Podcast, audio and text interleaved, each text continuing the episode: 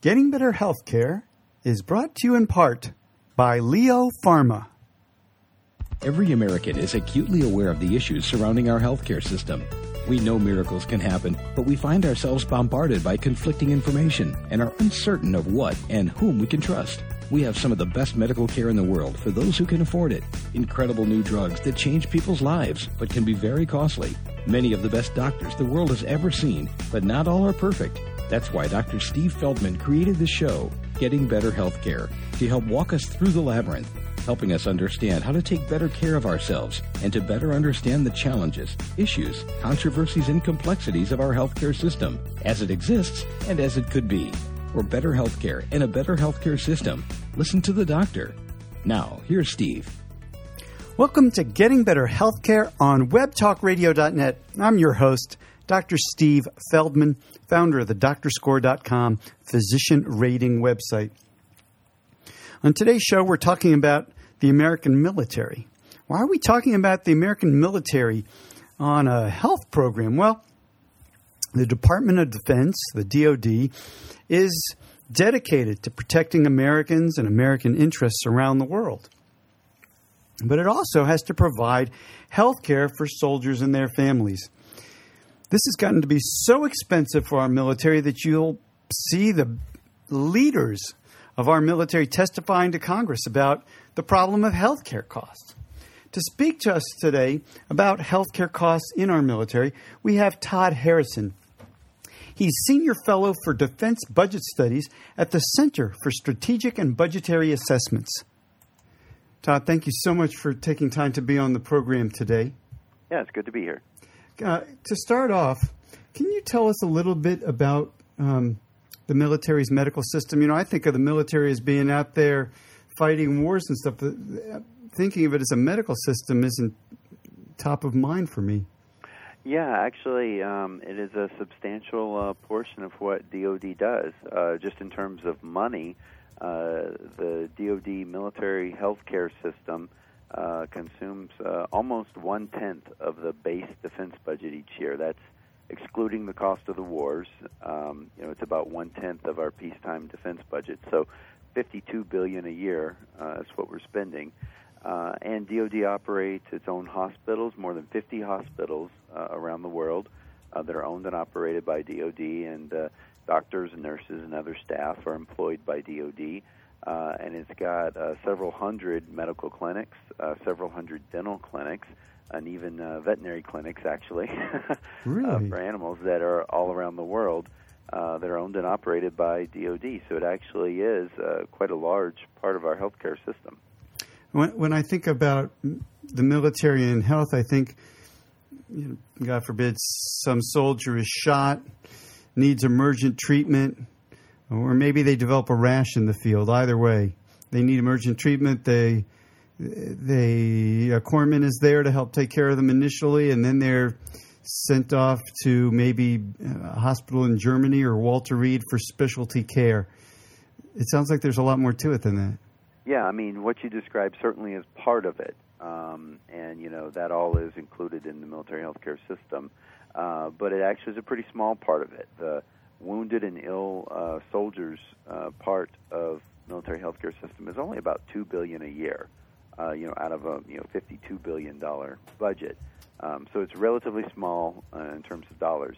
The very large parts of the program uh, are providing health care to military retirees. And I should make a distinction up front. This is not veterans health care. Veterans health care is actually funded entirely separately through the Department of Veterans Administration. Um, so, you know, VA health care is separate from this. That's not included in the $52 billion I'm talking about. Uh, but military retiree health care uh, is. And military retirees are, of course, veterans, but they aren't uh, necessarily eligible for veterans health care if they retire without any kind of service related injuries or disabilities. Um, but what that is is uh, people who have served uh, at least 20 years in the military uh, and then they're eligible for retirement. So it's people who range in age from 38 years old uh, up to 65 and beyond. Um, now, for people that are 38 to 65, they take part in what is called the TRICARE system, uh, and part of it, uh, the care comes through military hospitals directly. They also have the option of going to private health care providers, and then DoD is acting as an insurance company, and they pay for their care on the outside. Uh, but a substantial part of the money now, uh, some $11 billion a year, actually goes to paying um, for uh, the TRICARE for Life, is what it's known as. This is uh, basically a Medicare supplemental insurance policy uh, for military retirees over the age of 65. So when they qualify for Medicare, they can go on Medicare, and then DoD uh, gives them this uh, uh, you know, supplemental policy that pretty much covers everything Medicare doesn't cover, uh, and there's no premium for it either. Um, that actually costs about $11 billion a year just to pay for military retirees over the age of 65. You didn't mention anything about family members. Uh, uh, are they part of the system? Oh yes, yes, absolutely. Um, you know, so for active duty military uh, and for reservists that are on active status, uh, you automatically get coverage for free for yourself and your family. Uh, for military retirees, they also uh, can buy insurance for themselves and their families. They pay a very small premium. It's $460 a year for the family plan, so it's about $38 a month, and covers your entire family. So we talk about the military health care system, uh, it includes a lot of people who've never served in the military, uh, as who are dependents of someone who's serving in the military. So it actually totals there are 9.6 million Americans are eligible uh, to be in the military health care system, and only a fraction of those have served in the military. When you say a fraction, are you talking about a small fraction or a large fraction? No, I mean I don't I don't have the exact number in front of me. I mean it's still several million of it, um, but I think more than half uh, are dependents, spouses or children uh, of someone who is in the military or retired from the military. I had heard a statistic that that uh, automakers spend more on health care than they do on steel, and and, and I was. Um, I was shocked one day to see, you know, here we are during a time of two wars, to turn on C SPAN, watching our nation's top generals, the, uh, uh, I'm sorry, uh, Secretary Gates, the head of the DOD, uh, the, the, Department of Defense, uh, and they were testifying to Congress, and they weren't talking about, um, you know, uh, guns. They were talking about health care. Right. Yeah, it's a it's an interesting uh, dynamic that's going on within the military. Um, this is something I've written about before, and I've called it the new guns versus butter debate. We traditionally think of the guns versus butter debate as being between, uh, you know, domestic spending in the federal budget, things like schools and health care, uh, things like that, versus, you know, the guns part of the federal budget, spending on defense. But I actually I think that there's a, a guns versus butter debate within the defense budget. Uh, that a growing uh, portion of the defense budget, in fact, the fastest growing part of the defense budget, is actually military health care. Um, and I think that there's there's starting to be a real guns versus butter deba- debate uh, within the Pentagon, uh, where you've got people looking at you know uh, the type of threat environment we we're foreseeing in the future, uh, the type of uh, weapon systems we might need, the type of force structure we might need, and they're saying, hey, uh, given the budget constraints that we have, we can't necessarily fund all these things we think we need to have the military capabilities we need in the future uh, if we've got these rising personnel costs, particularly military health care. So we've got to do something to get military health care costs under control.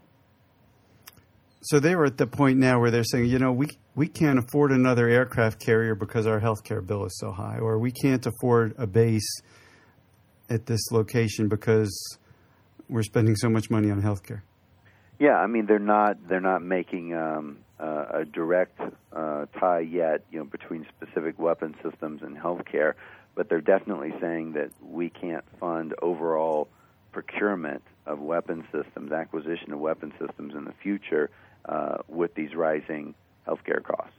this is in a microcosm what's happening more globally with the federal budget where you have entitlement programs like Medicare growing out of control and you have a certain amount of military spending you have to do and then it's really crowded out the spending for pretty much anything else you would want to do.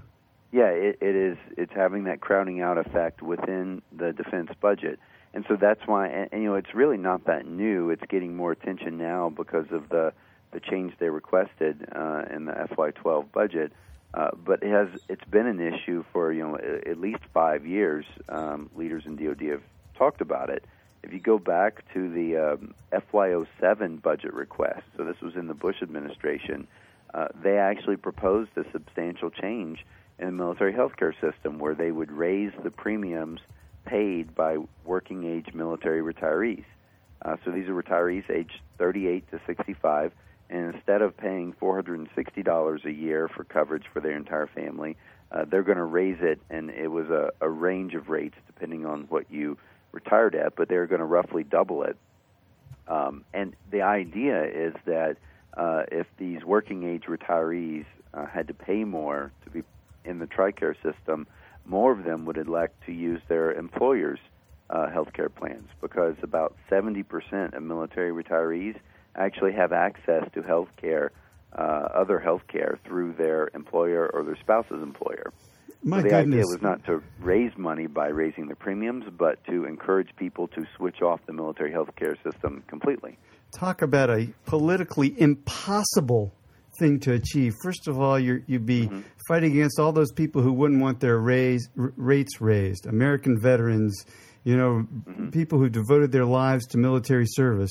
And that's that's a non-starter to begin with. But then the only savings you're really getting by doing this isn't actual savings. You're just pushing the, the high cost of care onto somebody else. So I'm sure that, that no business person would have been very much in favor of this plan either. Yeah, so you know what ended up happening is this was dead on arrival in Congress, um, but nevertheless they proposed it again the next year in the 2008 budget, and I believe in the 2009 budget as well. Um, and it's still, of course, it got nowhere. Uh, this was politically, this was a non-starter. People on both sides of the aisle in Congress said, "No way, we're not touching this at all." It's, Um, it's a fascinating solution to a problem. To that, Yeah.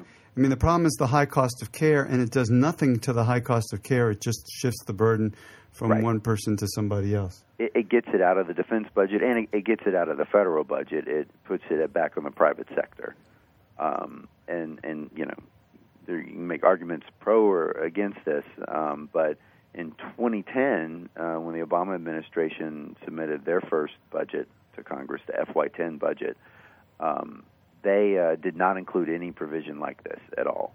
Um, and uh, I actually asked the uh, DoD comptroller, Robert Hale, why didn't you? Because this had been proposed in the past, and, and his response was basically to the effect of, you know, if you get hit upside the head with a two by four enough times, you start learning not to do it again. um, so I was a little surprised that they uh, did something like this in the FY12 budget, although it's much more modest. Uh, in the most recent budget that the administration sent to Congress uh, just a couple of weeks ago, uh, they said, uh, let's raise the TRICARE premium $60. So it would go from 460 a month to uh, 520 a month. I'm sorry, a year, uh, 520 a year. Um, and then let's link it to healthcare inflation in the future because in the past, this $460 annual premium is, has not been linked to inflation. It was set at that level in 1995, hasn't increased one cent since then. Um, so they said, let's raise it a little, and then let's link it to a healthcare inflation metric uh, in the future, so it'll it'll rise according to healthcare costs.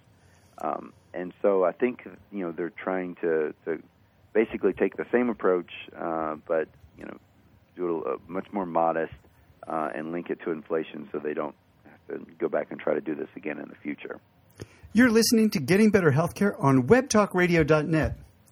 Our guest today is Todd Harrison, Senior Fellow for Defense Budget Studies at the Center for Strategic and Budgetary Assessments.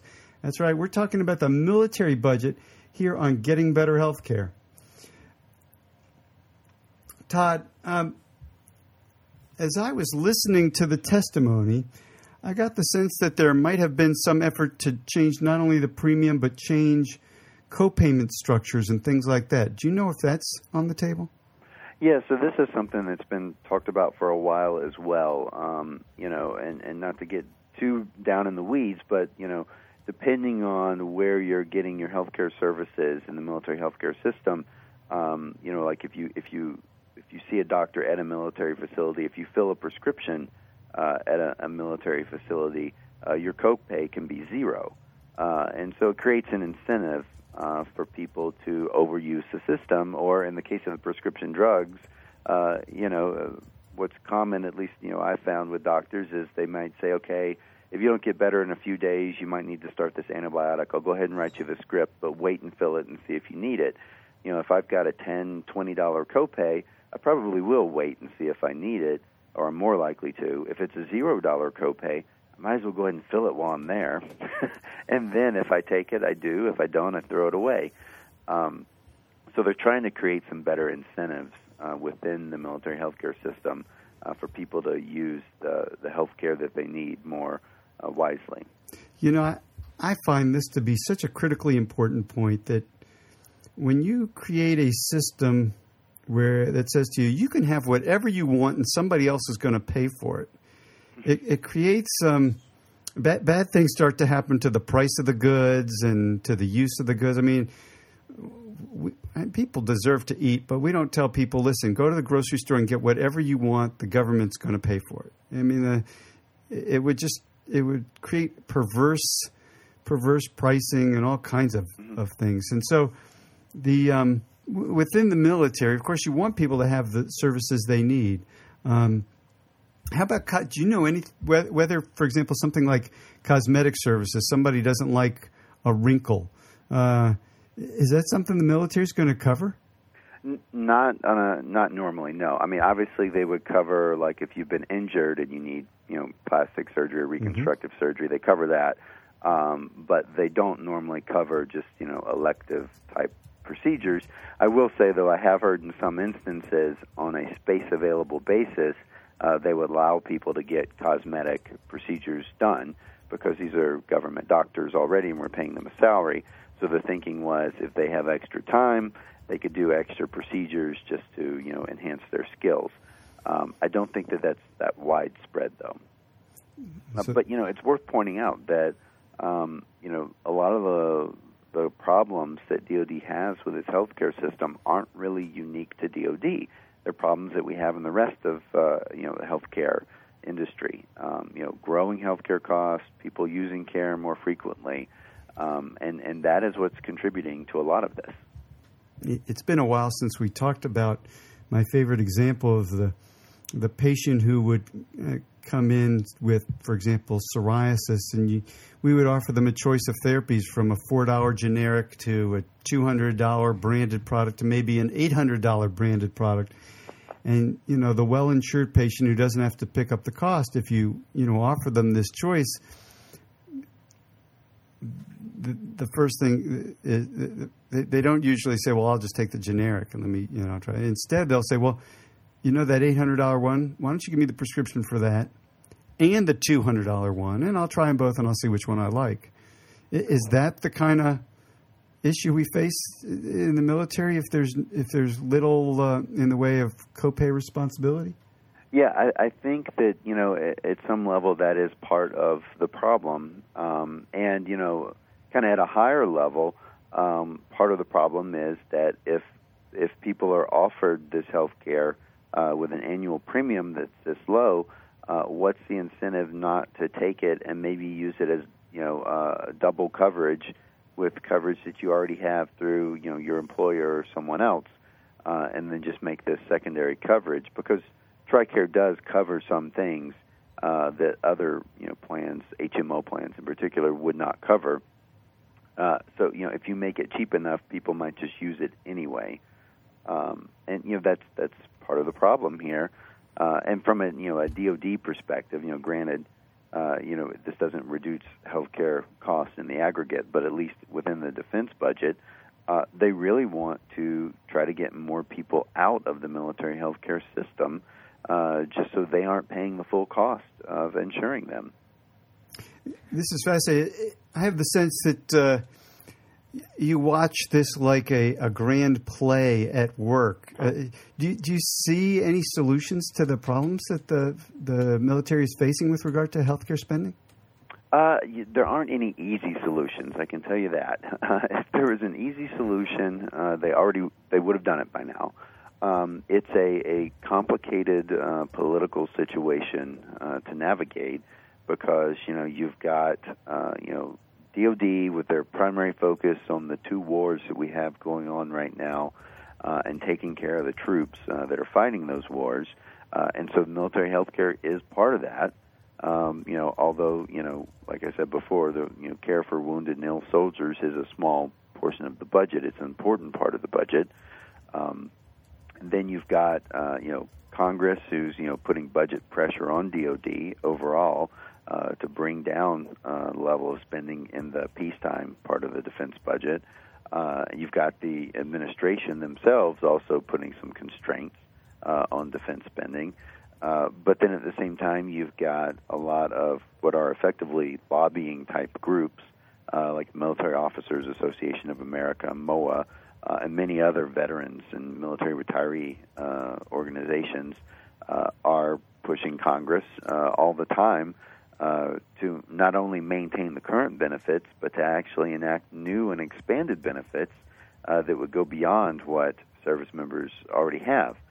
Uh, so you know you've got all of these conflicting pressures uh, going on at the same time, uh, and that makes it difficult to to really step back and say, okay, what can we do that's smart here to try to rein in some costs? And, and you don't have any advice for them. Well, you know, there's a lot of uh, small things you can do, um, and, and they're trying to, uh, like uh, you know, electronic uh, medical records, uh, better linking of uh, records between uh, the Department of Defense and when people transition to the Veterans Administration, um, you know, in their healthcare system. Uh, you know, better matching between those so that you know uh, we don't run duplicative tests uh, in each separate healthcare system to look at the same underlying issues. Um, but you know, the bottom line is uh, one way or another, uh, discouraging people from using healthcare services that they don't actually need, uh, and I don't think that that's an easy easy thing to do, uh, and it really is not a problem that's unique to DoD. Uh, what's unique is that you know this is uh, the closest thing we have to a real government-run healthcare system in the U.S., um, where you know the insurer is the U.S. government, the hospitals are owned and operated by the U.S. government, and the doctors and nurses work for the U.S. government. Uh, they're directly employed. Uh, so you know, I think that that uh, maybe you know to be an optimist for a second, that presents a somewhat unique opportunity uh, where we could try some new things uh, to see if we can rein in healthcare costs. Aside from the costs, it's interesting that you say that this is the closest thing we have to a government-run healthcare, and it sounds like it's some of the best healthcare there is in the United States. People fear that, boy, government run care would be shoddy, but I don't think anybody's complaining that the military. I mean, people are concerned about the cost of this military system, but in terms of quality, I don't know that you or I are the expert on that, but it sure doesn't seem like that's the major problem that they're facing. Right. That's that's not the main uh, complaint that you hear from DoD these days. Uh, it's not about the quality. I mean, certainly there are you know anecdotes I hear from time to time uh, about you know poor care uh, in the military healthcare system, and you know there's certainly some truth to that. Uh, you know we've seen before at Walter Reed Hospital here uh, outside of D.C. Um, they found really uh, atrocious substandard care there. Um, but you know, on the whole, um, that doesn't seem to be an issue for DoD or for members in the military. Uh, the real issue uh, is the cost. Yeah, you know? One of the things that really really gets me uh, perks my ears up are episodes of selection bias when you hear about one thing and you think, man, that whole system must be like that. But the, the reason you heard about it was because it was so atypical. And I get the sense that as bad as the, the problems were at Walter Reed, that they probably weren't reflective of the what what did you say roughly 10 million people who are right. covered by this system? Right. Right. I mean and you know personally, I've I've been at military hospitals from San Antonio, Texas, to Germany, um, and they are you know great looking facilities, um, you know well run organizations, um, and you know uh, they do uh, provide some of the finest health care available, and they should. Um, you know the the problem at the end of the day though is what can we afford, um, and y- you know part of the problem uh, you know, like I've said before, is that more people are electing to stay in the military healthcare system. They're using the healthcare services at a greater rate, and then we've got overall growth in healthcare expenses, um, which is you know reflective of what's going on in the overall economy. But also, Congress has been enacting uh, greater and expanded benefits over the past decade, like the uh, TRICARE for Life program that I was talking about earlier. That is a Medicare supplemental insurance policy. It's costing 11 billion a year now uh, that didn't exist in the 1990s. Uh, that program was created, I believe it was in uh, 2001. Um, so that's a new benefit uh, that's been added to the budget um, that, that just didn't exist before. Uh, so you know that's a trend that we we just can't continue. And in fact, you know, from a budget perspective, you'd want to reverse it. But politically, uh, once you've given a benefit to someone, it's it's almost impossible to take it back. Todd, do you have any final comments for our listeners? Uh, you know, I think this is uh, an interesting area of the defense budget uh, to look at. I'm glad we had a, a chance to talk about it today. Uh, it's something that people uh, often don't talk about uh, when they talk about the defense budget. They focus on, you know, weapon systems and numbers of troops and force structure, you know, and future military threats. but the reality is, you know, when you get down into the the numbers of the budget and the day-to-day operations of the Department of Defense. Uh, healthcare is a, a significant factor. Um, so you know, the more uh, attention and, and thoughtful debate that we can uh, get out there uh, about the subject, the better I think we'll be. Thank you so much for your time today. Thank you. The American healthcare system can do miracles for people, but it costs a lot of money we hear of people being bankrupted by their health care bills. We hear about major industries that are suffering under the weight of their health care promises and responsibilities. Even the American military is affected. And what we see in the military health system is the underlying problem that economic incentives, which function in every part of the American economy, function the same way in the healthcare system. And when people don't have to pay for care, they, they're high users of care.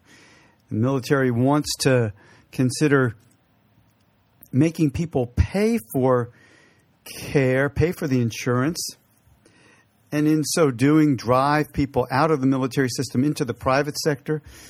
That just moves the costs around. That doesn't really change the overall cost of healthcare in the United States maybe it is a good thing to get it out of the military's budget, but it doesn't solve our overall healthcare problem. Now, one of the pieces of good news in all, in all this is that the military health system is largely government run, government run healthcare, and it's great healthcare. But again, the problem is the cost. So, people want to have a government run healthcare system, hey, you know, I don't think the sky is falling.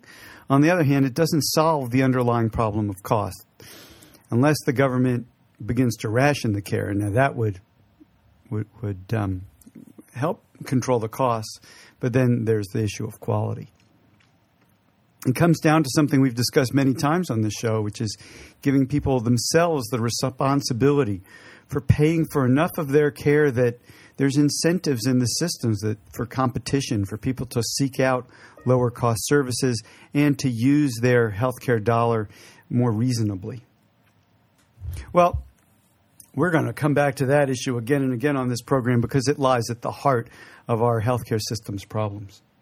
Next week, however, we're going to go talk to the CEO of a small town hospital to see what small town hospitals are like. We'll be talking to Bill James, the CEO of Northern Hospital of Surry County, a hospital located in Mount Airy, North Carolina, hometown of Andy Griffith, the place on which Mayberry was based. Yes, we're going to talk to the head of the Mayberry Hospital for all practical purposes.